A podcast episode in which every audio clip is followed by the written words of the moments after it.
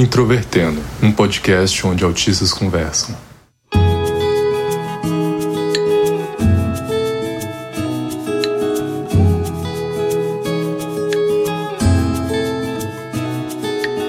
Um olá para você que ouve o podcast Introvertendo, que por enquanto ainda é o maior podcast sobre autismo do Brasil. Meu nome é Thiago Abreu, sou jornalista, mestre em comunicação pela Universidade Federal de Goiás, apresentador deste podcast e nas horas vagas escrevo também. Um dos meus escritos é um livro sobre neurodiversidade que foi lançado em 2022 e frequentemente aqui no Introvertendo a gente discute algumas questões mais teóricas e às vezes até práticas sobre a temática da neurodiversidade. E o Introvertendo não poderia acabar antes que eu pudesse fazer aqui um episódio diferente, um episódio especial, uma espécie de aulão para poder expandir algumas discussões sobre neurodiversidade, indicar material teórico para você que ouve a gente e que talvez esteja aí produzindo sobre neurodiversidade na academia, ou seja, apenas uma pessoa curiosa que quer saber mais sobre este assunto. Já adianto que esse episódio vai fazer referência a vários outros episódios, então se você está conhecendo o Introvertendo, seja bem-vindo, seja bem-vinda. Você pode ouvir os episódios anteriores também para se contextualizar melhor. Se você já leu o meu livro, talvez algumas questões que eu vou falar aqui possam soar redundantes, mas eu vou fazer um aprofundamento delas. Agora, se você não conhece o livro e tem interesse, entre em contato comigo no meu Instagram, Thiago Abreu, que você pode adquirir diretamente comigo. Ele também está disponível em formato digital, é só você digitar o que é neurodiversidade no Google que você encontra, beleza?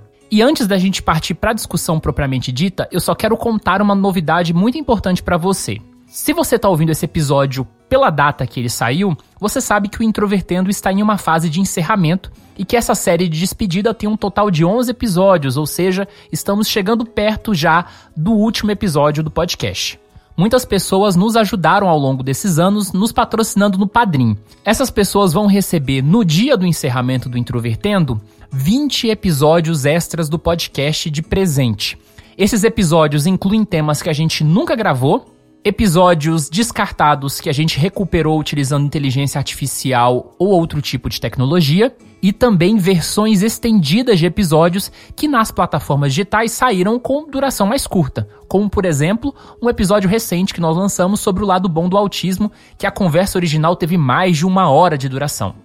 Mas se você não apoiou o Introvertendo no Padrim e quiser adquirir esse episódio como forma de ajudar a gente também a cobrir os custos e prejuízos financeiros que o Introvertendo rendeu, a gente também está entregando esse episódio para quem contribuir para a gente pelo PicPay. Para você saber mais informações sobre quais episódios estão sendo entregues e de que forma e os valores que você pode contribuir para receber esses episódios assim que o Introvertendo acabar, é só você clicar no primeiro link que vai estar aqui na descrição do episódio, que é um post no nosso site detalhando um pouco sobre esses 20 episódios extras e qual é a função deles dentro dessa despedida do Introvertendo, beleza? Vale lembrar que o Introvertendo é um podcast sobre autismo feito por autistas com produção da Superplay and Company. Neste episódio, eu quero passar seis tópicos junto com vocês. No primeiro, a gente vai contextualizar as origens da neurodiversidade, como era a comunidade do autismo nesse momento e de que forma esse tema começa a adentrar. Depois, nós vamos falar sobre quatro vertentes da neurodiversidade: a neurodiversidade contextualizada ao autismo, a neurodiversidade ecológica, que é a primeira vertente da neurodiversidade realmente constituída teoricamente, a vertente neuroqueer e os estudos da neurodiversidade, que é uma discussão mais recente. E por fim, eu vou indicar uma série de livros e autores sobre neurodiversidade que são bastante importantes de você acompanhar, de você ler escritos, seja em língua portuguesa ou em outros idiomas. Se você tem algum contato com a temática da neurodiversidade, você sabe que esse assunto surgiu mais ou menos na segunda metade da década de 90. Só que a neurodiversidade tem um pé muito forte dentro da própria história do movimento autista no mundo. Quando o autismo se torna um diagnóstico independente na década de 1940, o autismo em si era uma questão muito rara e geralmente quem falavam eram pouquíssimos pesquisadores que detinham saber sobre o autismo que poderia ser visto tanto na pesquisa científica quanto nos pronunciamentos públicos e nas produções midiáticas. Léo Connor, por exemplo, era praticamente uma celebridade. E provavelmente você deve saber que nesse início da história do autismo ocorreu um grande problema que era a noção de mãe geladeira. Um construto que o que causava o autismo era a falta de afeto, um distanciamento dos pais e principalmente das mães. Isso teve um impacto extremamente negativo dentro da história do autismo, mas por outro lado, isso incentivou para que as primeiras famílias que tinham filhos autistas diagnosticados pudessem se juntar para combater essa noção. E esse combate se deu tanto publicamente no sentido do ativismo, mas também na produção científica. E eu gosto de falar que existem duas figuras que representam muito essa transição. Você tem nos Estados Unidos o Bernard Rimland, que era um pai de autista, que começa a escrever sobre autismo e, e tem até a própria chancela do Léo Connor. E no Reino Unido você tem mais tarde a Lorna Wing, mãe de uma menina autista e que, como psiquiatra, começa a estudar mais profundamente o autismo e nos leva à concepção mais moderna, atual, de transtorno do espectro do autismo. Só que o que era entendido sobre autismo nos manuais médicos até a década de 1980 era algo muito restrito. O autismo, em termos de prevalência, era considerado algo muito raro. É exatamente nesse período na década de 1980 que você tem os primeiros autistas escrevendo autobiografias e contando as suas histórias. Mas tem uma questão muito específica sobre essas autobiografias. Elas eram direcionadas para um público não autista, geralmente familiares. Elas sempre estavam dentro desse campo da experiência, e mesmo assim, muitos desses autistas eram olhados com desconfiança. A Temple Grandin, por exemplo, que foi uma das pioneiras, precisou de um prefácio do Bernard Rimland para que as pessoas realmente sentissem a confiança. Ó, oh, essa moça aqui é autista mesmo, tem um cara super reconhecido do lado dela. Outra pessoa que escreveu muitas coisas sobre o autismo, mas diferentemente da Temple Grandin, começou a se incomodar com essa coisa somente voltada à experiência, foi a australiana Donna Williams. Só que o primeiro livro da Donna Williams já se dá no início da década de 90. Fora do âmbito do autismo e mais no meio da deficiência, você já tinha um movimento muito bem consolidado de direitos civis a partir de pessoas com deficiência. Tanto no Reino Unido quanto nos Estados Unidos, você já tinha discussões desde a década de 60, e isso começa a adentrar a academia exatamente na década de 1980. Um livro muito marcante é o do Mike Oliver, publicado, se não me falha a memória, no início da década de 1980. E é nessa época em que é proposto aquilo que a gente conhece hoje como modelo social da deficiência, ou pelo menos a primeira geração do modelo social.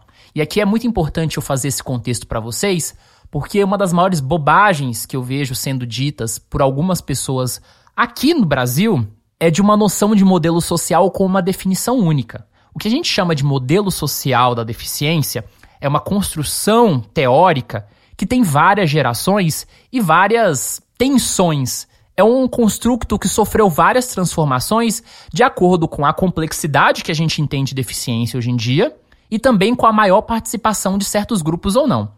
Essa primeira geração do modelo social da deficiência, ela tinha um caráter sociológico de uma forma geral e principalmente tinha uma influência marxista muito forte tem uma coisa muito disseminada e que realmente é um fato, que era aquela noção de que, a partir do momento que todas as barreiras da sociedade deixassem de existir, logo a deficiência também deixaria de existir.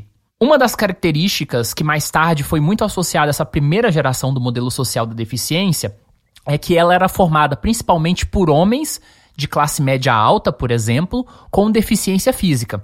Isso não é necessariamente o maior problema, porque a primeira geração do modelo social trouxe sim avanços à discussão sobre deficiência.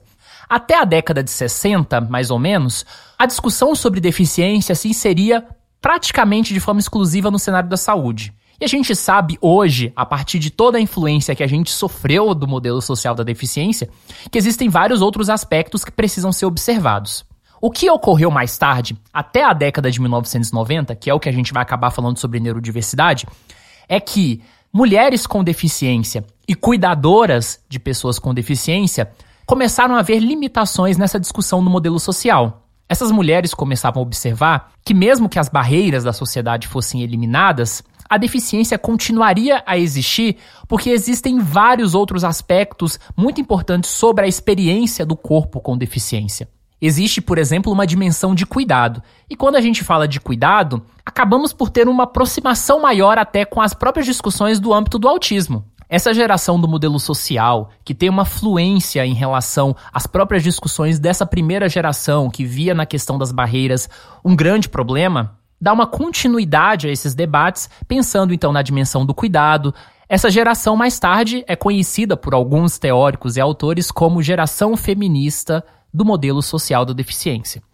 E é essa geração que se consolida principalmente na década de 90 e nos anos 2000 que influencia diretamente a Convenção dos Direitos da Pessoa com Deficiência, a Convenção de Nova York, que aqui no Brasil tem status constitucional. Então, sim, a convenção estabelece o modelo social da deficiência, mas uma noção de deficiência mais próxima dessa segunda geração, a geração feminista. E note, quando você fala sobre as deficiências a partir das barreiras, isso tem um certo eco na discussão do autismo. Para os primeiros ativistas autistas que estão ali iniciando as suas atividades na década de 90. E o último ponto desse primeiro tópico de contexto da neurodiversidade é que na década de 1990 nós temos aquilo que a gente chama de virada neural. Existe uma emergência da neurociência como autoridade quando a gente vai discutir sobre essas questões do funcionamento humano. Se você parar para pensar na, nas décadas anteriores, em relação ao próprio autismo, você tinha uma explicação das causas do autismo que tinha uma grande influência da psicanálise. A psicanálise vai perdendo esse espaço dentro da história do autismo à medida que as explicações biológicas sobre o autismo começam a ganhar mais território, com contribuições do próprio Bernard Rimland e de outros pesquisadores já mais externos à comunidade do autismo. Se familiares e as próprias pessoas com deficiência já não se sentiam tão contempladas por essas outras explicações, a neurociência e a questão do cérebro como esse órgão tão complexo e tão importante acabou por ganhar um status, não só no âmbito científico, mas também no âmbito popular muito grande.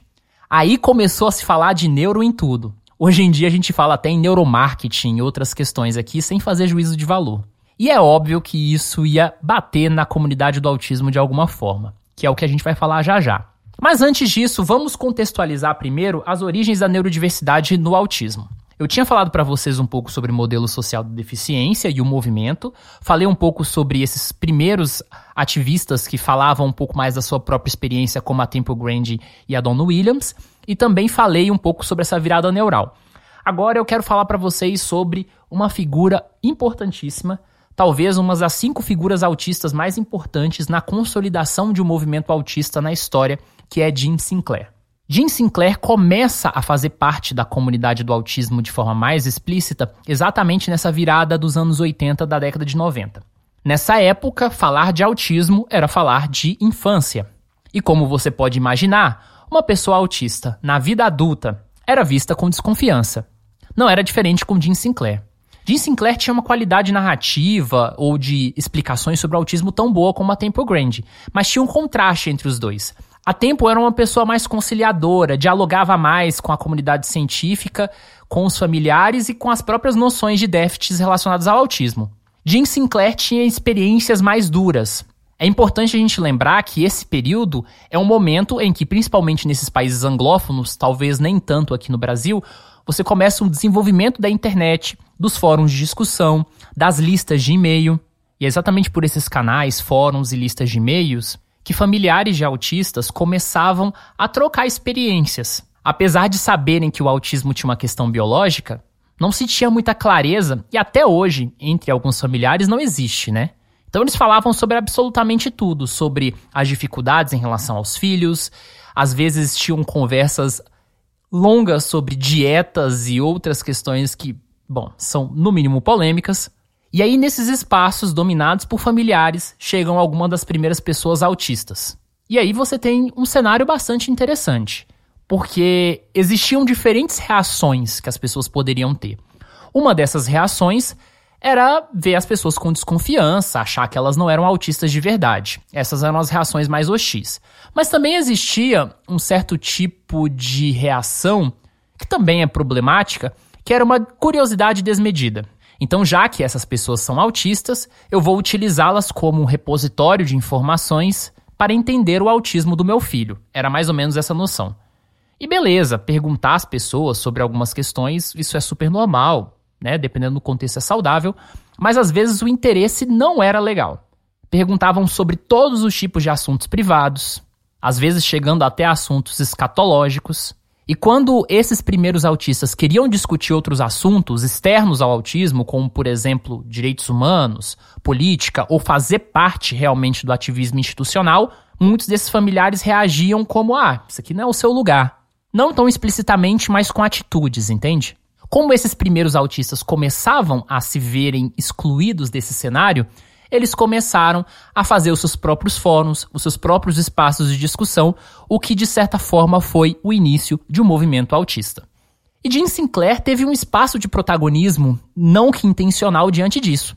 Foi Jim Sinclair, por exemplo, que estabeleceu essa crítica, essa forma muito esquisita de curiosidade sobre a experiência autista. Eu até falo um pouco sobre isso pensando talvez de uma forma um pouco mais contemporânea, no episódio 216, o enquadramento da experiência que você pode ouvir. Jim Sinclair frequentava fóruns, frequentava congressos, observava esse cenário, conheceu a própria Don Williams quando ela saiu da Austrália.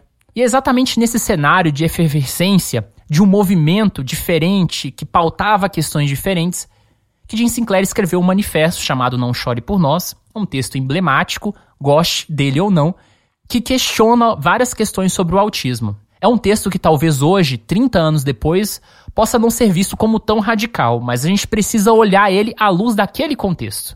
É um texto que questiona as bases e os pontos de vista de familiares que realmente desejavam uma cura do autismo, o extermínio do autismo.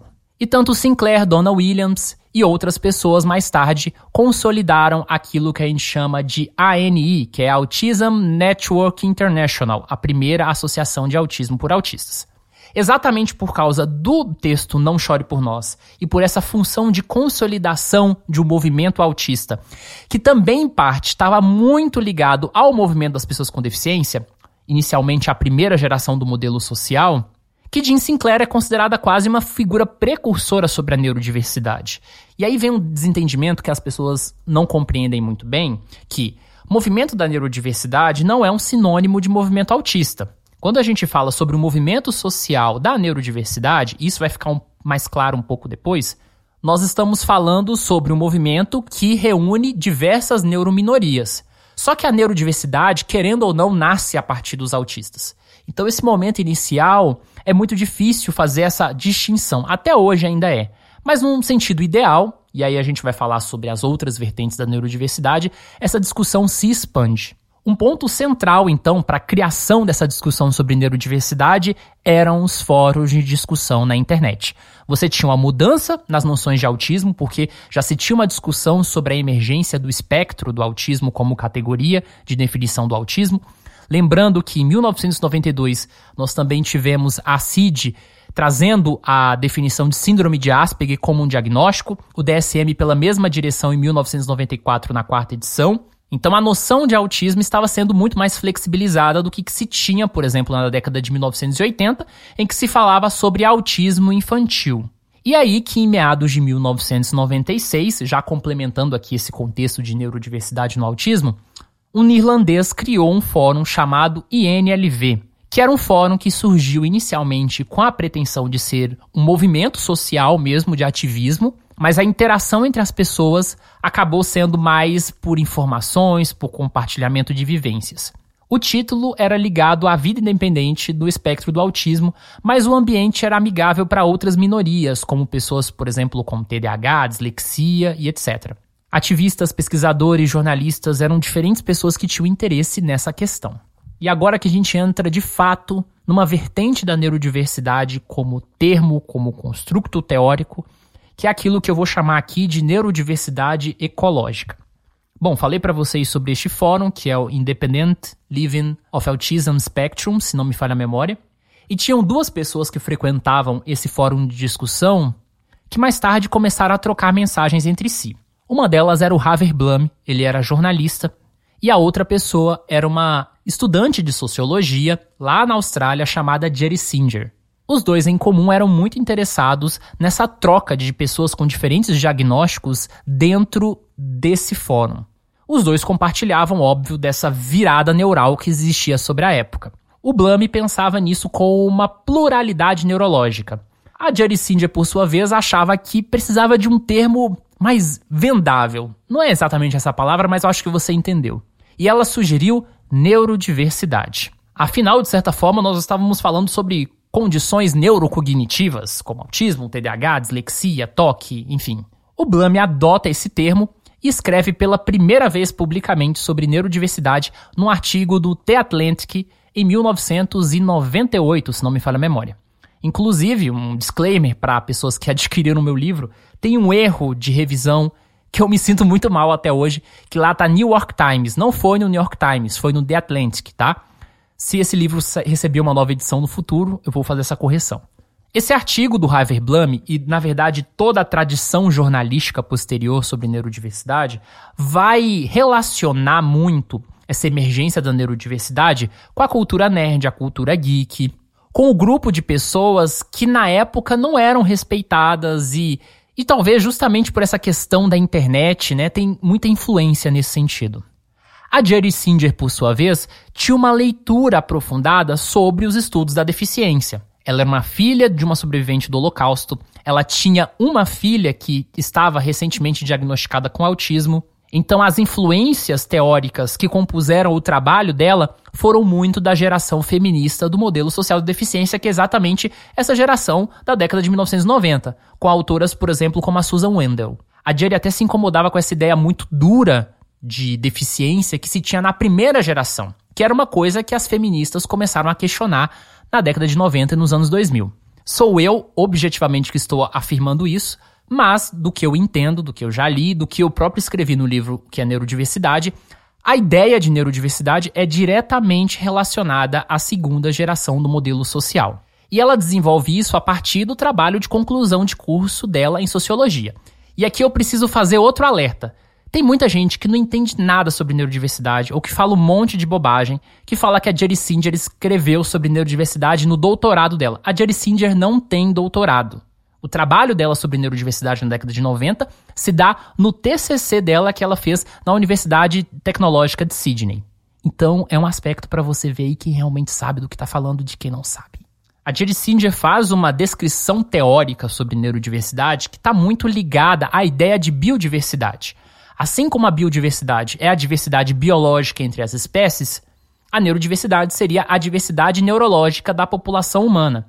A neurodiversidade não é só sobre os autistas, sobre TDAH, sobre pessoas com dislexia.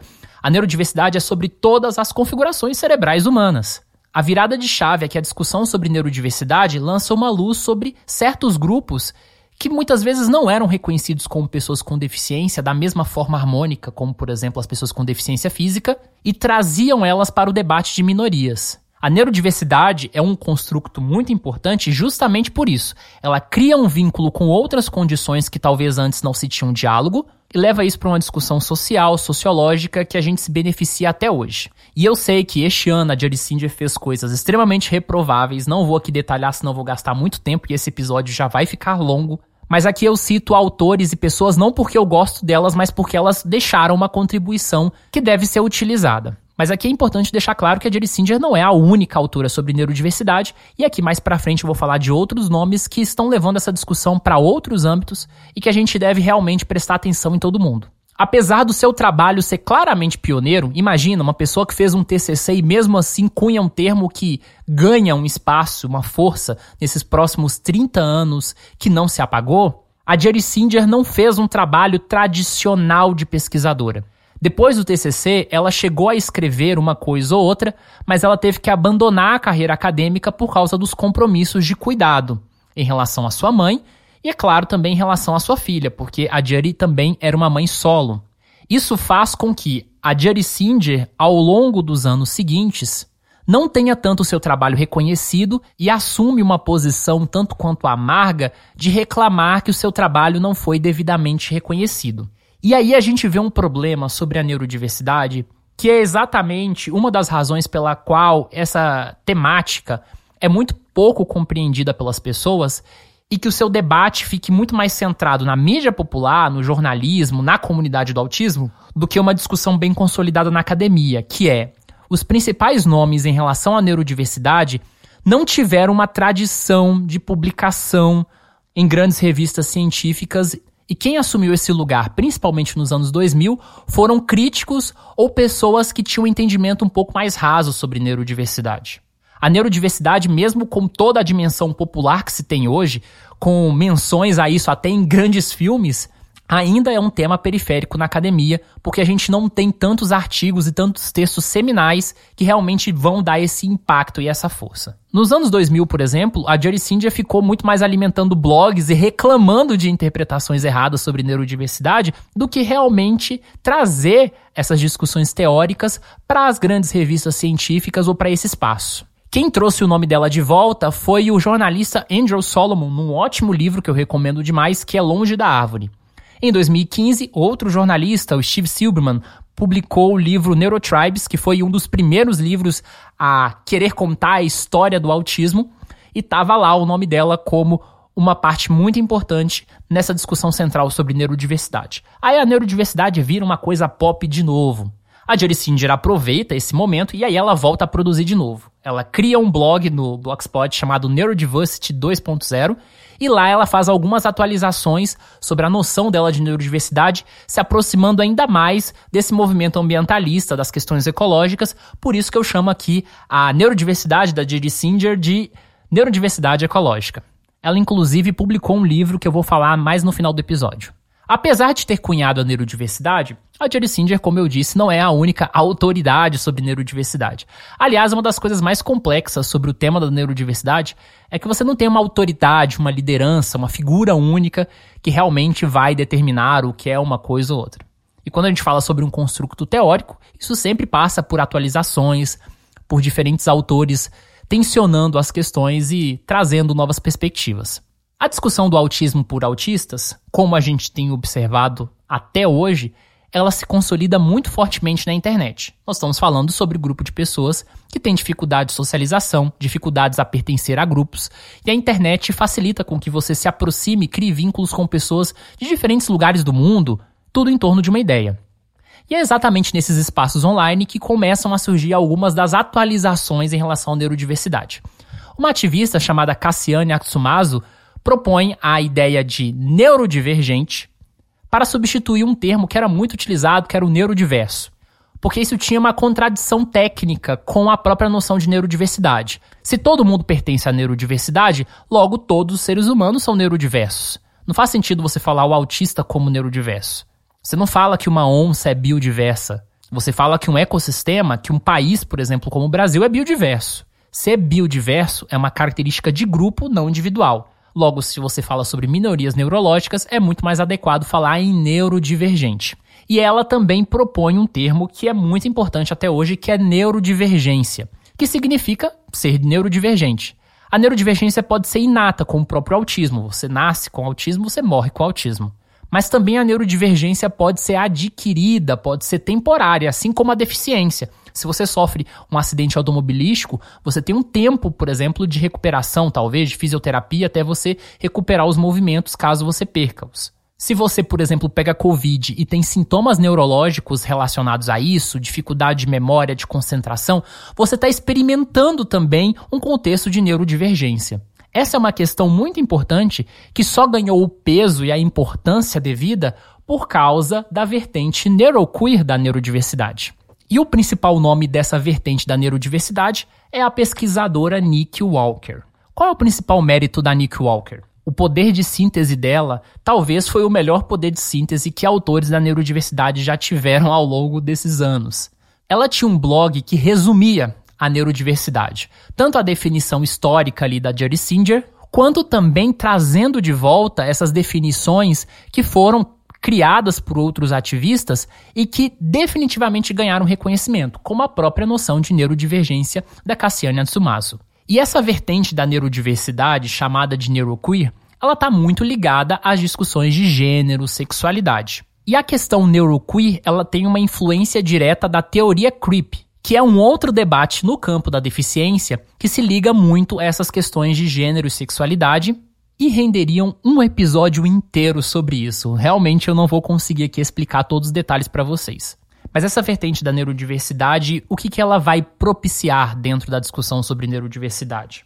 Uma maior multiplicidade desses principais autores e figuras, justamente pelo poder de síntese da Nick Walker, uma aproximação da discussão de neurodiversidade com as questões de gênero e sexualidade, afinal, a própria questão do movimento da neurodiversidade e do movimento autista tem uma influência nesse sentido, o orgulho autista, né, que é muito ligado a essas questões. Uma crítica muito mais ferrenha à patologização do autismo. E aqui vale descrever que a Jerry Singer, por exemplo, falou muito pouco sobre tratamentos, sobre intervenções de uma forma geral. Ela é uma pessoa que, se você observar os posicionamentos dela, ela não aborda sobre essas questões. E a Nick Walker, por outro lado, ela é bastante crítica a basicamente tudo. E ela usa uma expressão que é muito utilizada pelas pessoas sobre neurodiversidade, que é paradigma da neurodiversidade. Que ela vai fazendo um contraste entre aquilo que ela chama de paradigma da patologia e paradigma da neurodiversidade. Paradigma da patologia, segundo ela, seria então tudo isso que consolidou o autismo, essa visão do autismo baseada em déficits que é toda a tradição histórica que a gente tem de explicação do autismo, muito bem representada pelos próprios manuais médicos.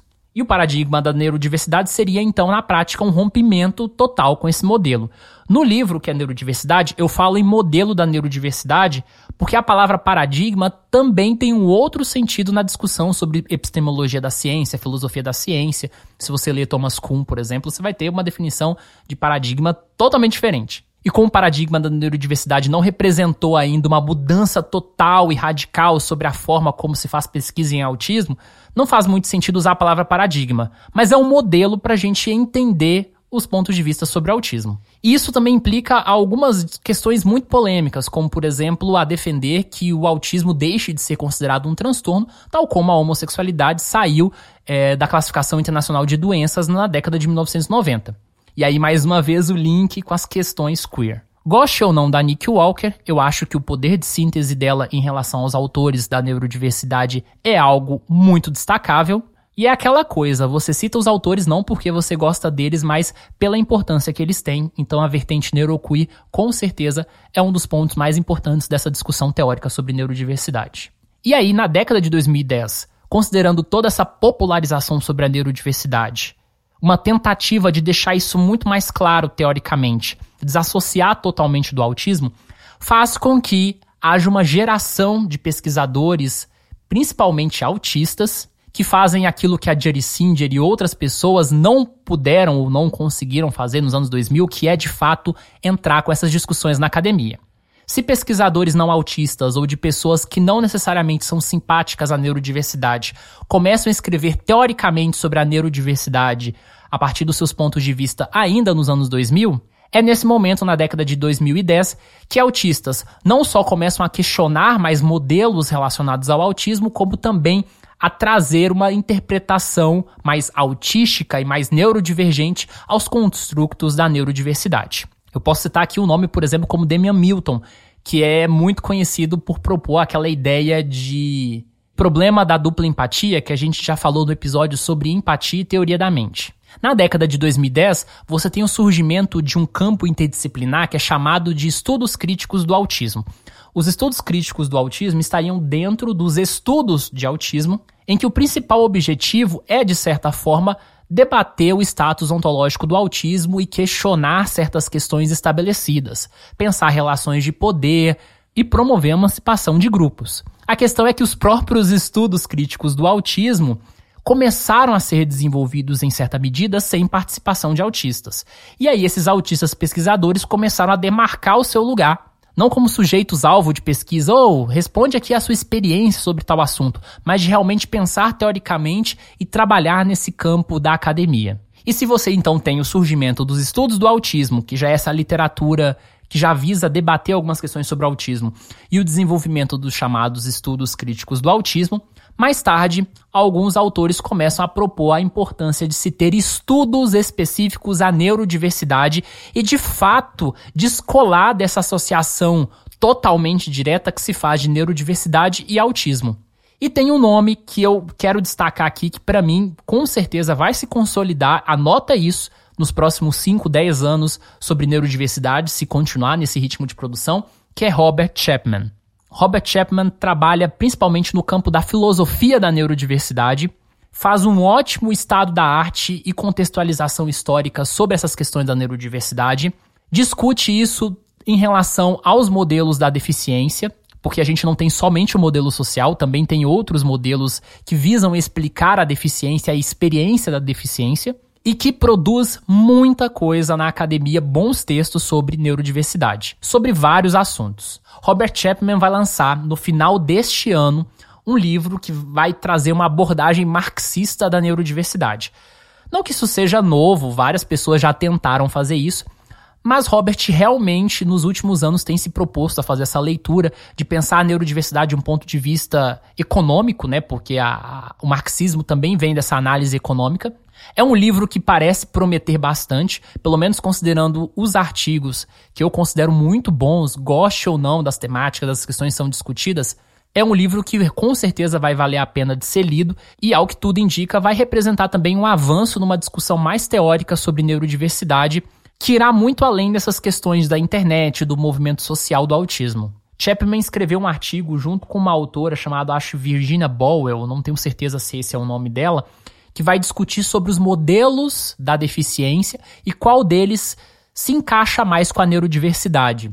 E para fechar sobre essa parte dos estudos da neurodiversidade, um dos principais papéis que Robert Chapman tem desenvolvido nos últimos anos é uma crítica à literatura crítica sobre saúde mental. Porque uma das principais resistências à discussão sobre neurodiversidade é essa ideia das pessoas assumirem um diagnóstico como uma identidade, como por exemplo o autismo. Existem vários autores, principalmente ligados à crítica psiquiátrica, que torcem muito o nariz para a questão da neurodiversidade. Você pode até ir no Twitter, por exemplo, e você sempre vai ver uma galera que se diz progressista, da academia, que vai ter uma crítica ferrenha a isso, justamente por esses pressupostos. E o que muitas pessoas com deficiência, incluindo Robert, perceberam é que muitas dessas críticas que vêm, por exemplo, as pessoas assumindo, é que muitas dessas pessoas que criticam o fato das pessoas assumirem diagnósticos como identidade, e aí eles interpretam isso quase como, ah, a pessoa está assumindo um rótulo, é que as pessoas são rotuladas a vida inteira de outras coisas. É que essa crítica que eles promovem, que eles acham que é progressista, na verdade reflete o capacitismo. Então, se você se interessa por essa discussão, que é muito mais ampla também, renderia um outro episódio, recomendo que você leia um artigo de Robert sobre uma crítica à crítica da psiquiatria. E é muito bom, link vai estar aqui na descrição. Note, aqui eu acabei não aprofundando em várias e várias questões, porque realmente neurodiversidade dá um curso, galera. E é por isso que atualmente, se tudo der certo, quando esse episódio estiver saindo, eu vou estar tá fazendo lá no YouTube vídeos, uma série de vídeos sobre neurodiversidade, que foi algo que eu prometi há muito tempo e eu não consegui cumprir enquanto o Introvertendo estava nessas datas anteriores de pleno funcionamento. Mas como eu gosto de cumprir as minhas promessas, eu vou entregar isso. Então vão ser cerca de 9 ou 10 vídeos em que eu vou explicar vários pontos sobre neurodiversidade, trazendo algumas discussões que não foram exploradas nesse episódio, mas você também pode conversar comigo. Se você é um pesquisador, se você é alguém de um evento, se você, enfim, tem algum interesse nessa temática de neurodiversidade quiser me convidar para dar uma palestra, para oferecer algum tipo de informação técnica sobre o assunto, você também pode entrar em contato comigo. Espero que esse episódio tenha, de certa forma, te auxiliado. E se não te auxiliou, esses vídeos podem te auxiliar. Só que antes desse episódio terminar, vamos entrar num último tópico, que é sobre livros e autores sobre neurodiversidade. Então eu falei da Jerry Singer, falei de Nick Walker, falei de Robert Chapman, né? Falei inclusive do próprio contexto histórico do autismo com Jim Sinclair. E aqui eu quero indicar algumas referências sobre autismo e neurodiversidade é, que estejam ligadas, claro, né? Em português e em outros idiomas, que é fundamental para que você leia. A primeira recomendação é o livro Neurodiversity da Jerry Singer, que saiu, se não me falha a memória, em 2017 e que está disponível em formato físico e digital, você pode encontrar no site da Amazon, por exemplo. É um livro que é importante porque ali ela descreve esse próprio contexto dos anos 90, pelo qual os debates sobre neurociência permitiram ela até fazer esse link com as questões do autismo. E é um livro bem curto, direto, fornece esse link com as discussões do modelo social que é muito importante para a gente compreender, então recomendo. A Nick Walker também tem um livro que, se não me falha a memória, saiu em 2021 ou 2022 chamado Neuroqueer Heresies. Eu não sei pronunciar, o inglês é meio ruim, mas é tipo Heresias Neuroqueer. Vocês também podem encontrar tanto em formato digital quanto em formato físico, talvez o físico você só consegue encontrar de forma importada, mas é um livro que tem uma coletânea desses vários textos da Nick que ela publicava online, com esses links com a teoria creepy e com o próprio movimento da neurodiversidade na internet. É um livro que é muito importante, muito válido, recomendo bastante. Agora, um livro gratuito, de fácil acesso que você pode obter é o Autistic Community and the Neurodiversity Movement, que saiu em 2019. Ele é uma coletânea de vários artigos feitos por ativistas que participaram historicamente do movimento da neurodiversidade e outros teóricos autistas, que vai realmente explorar esse aspecto mais histórico do movimento da neurodiversidade, como é que isso se liga ao movimento autista. É um livro que a qualidade dos textos é óbvio, tem certas variações, mas tem um artigo que é muito bom e que de certa forma explica principalmente essa questão histórica da neurodiversidade no autismo com Jim Sinclair, que é um texto que vai analisar o contexto histórico pelo qual o texto Não Chore por Nós foi escrito. Então, esse livro é fácil, você acessa, você consegue ter várias discussões, inclusive alguns debates, por exemplo, sobre a própria emergência do espectro autista no DSM também ali tem um papel que o Steven Cap e o Ernie Neyman desenvolveram e foram consultados. E como a comunidade do autismo na época, as pessoas diagnosticadas pelo antigo síndrome de Asperger receberam isso. Então, é um livro muito, muito interessante. O artigo de Robert Chapman, que eu falei sobre os modelos da deficiência, está no livro chamado Neurodiversity Studies: A New Critical Paradigm, que saiu em 2020 é um livro que traz discussões teóricas sobre a neurodiversidade, considerando também outras minorias que também desenvolveram ali o seu corpo teórico, como, por exemplo, os estudos queer, que eu já tinha mencionado, é, as discussões raciais e os estudos feministas, que tudo isso está, né, de certa forma, influenciado também nessa discussão do autismo. E lá tem alguns artigos bastante interessantes, incluindo esse. É um livro de preço meio salgado, mas se você se interessar, também você pode comprar tanto em digital quanto em físico. E talvez você pode chegar para mim e falar assim: "Poxa, Thiago, você só está citando coisa em inglês? É isso mesmo? Não tem nada em português?" E aí eu preciso fazer aqui um contexto bastante importante que é: livros que citam a neurodiversidade existem, mas até um certo período não existia nenhum livro propriamente dito que definia a neurodiversidade e trazia essa discussão centrada na questão da neurodiversidade. O nome pioneiro que se tinha nesse sentido era o Francisco Ortega, que publicou dois artigos bastante importantes e conhecidos sobre a questão de neurodiversidade em língua portuguesa. Em 2008, em 2009, o sujeito cerebral e a neurodiversidade, e o outro que é deficiência, autismo e neurodiversidade, se não me engano. O Francisco Ortega utiliza a neurodiversidade para discutir essa virada neural e produzir uma crítica a essa ideia de que os seres humanos são seus cérebros. E goste ou não do Francisco Ortega ou das críticas que ele produz à neurodiversidade, o trabalho dele tem um impacto global. É muito frequente você encontrar em textos estrangeiros, inclusive escritos por autistas sobre neurodiversidade, a citação desse artigo em língua portuguesa. E é incrível você pensar que um artigo escrito em português sobre o tema da neurodiversidade é um dos mais citados do mundo. Então, se você quer escrever alguma coisa sobre neurodiversidade e compreender, é obrigatório você ler Francisco Ortega, esses dois artigos, e ele também lançou um livro anos mais tarde chamado Somos Nossos Cérebros, que você também pode encontrar tanto em formato físico quanto digital.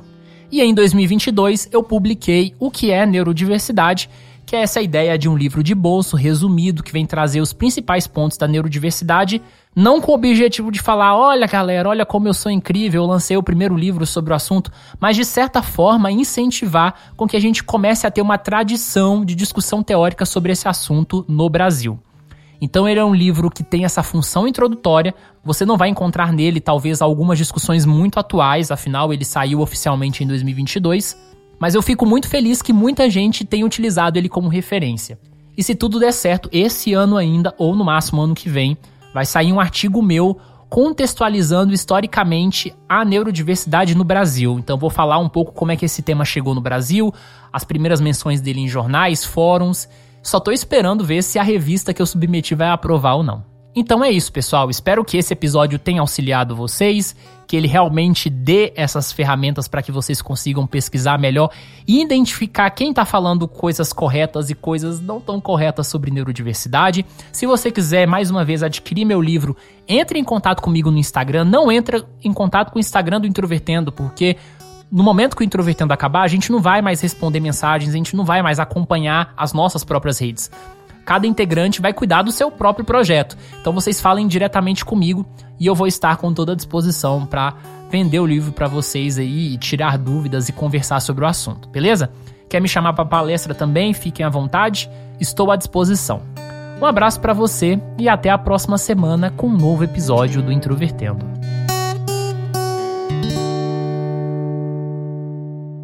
No próximo episódio. Não sei se entra exatamente em rotina, mas, por exemplo, eu tenho canecas lá em casa que eu uso sempre para beber café. E tem uma caneca específica que eu uso sempre para beber chá. Aí a minha cunhada estava lá em casa e ela pegou a minha caneca de beber chá para beber café. Aí eu fiquei tipo, mas essa não é a funcionalidade dessa caneca. Essa aqui tá, é para beber chá. E aí ela ficou, ah, mas essa é uma caneca. A caneca é uma caneca. Eu fiquei, não, mas essa não é a rotina da caneca. Ela precisa ser usada para consumir chá, não para consumir café.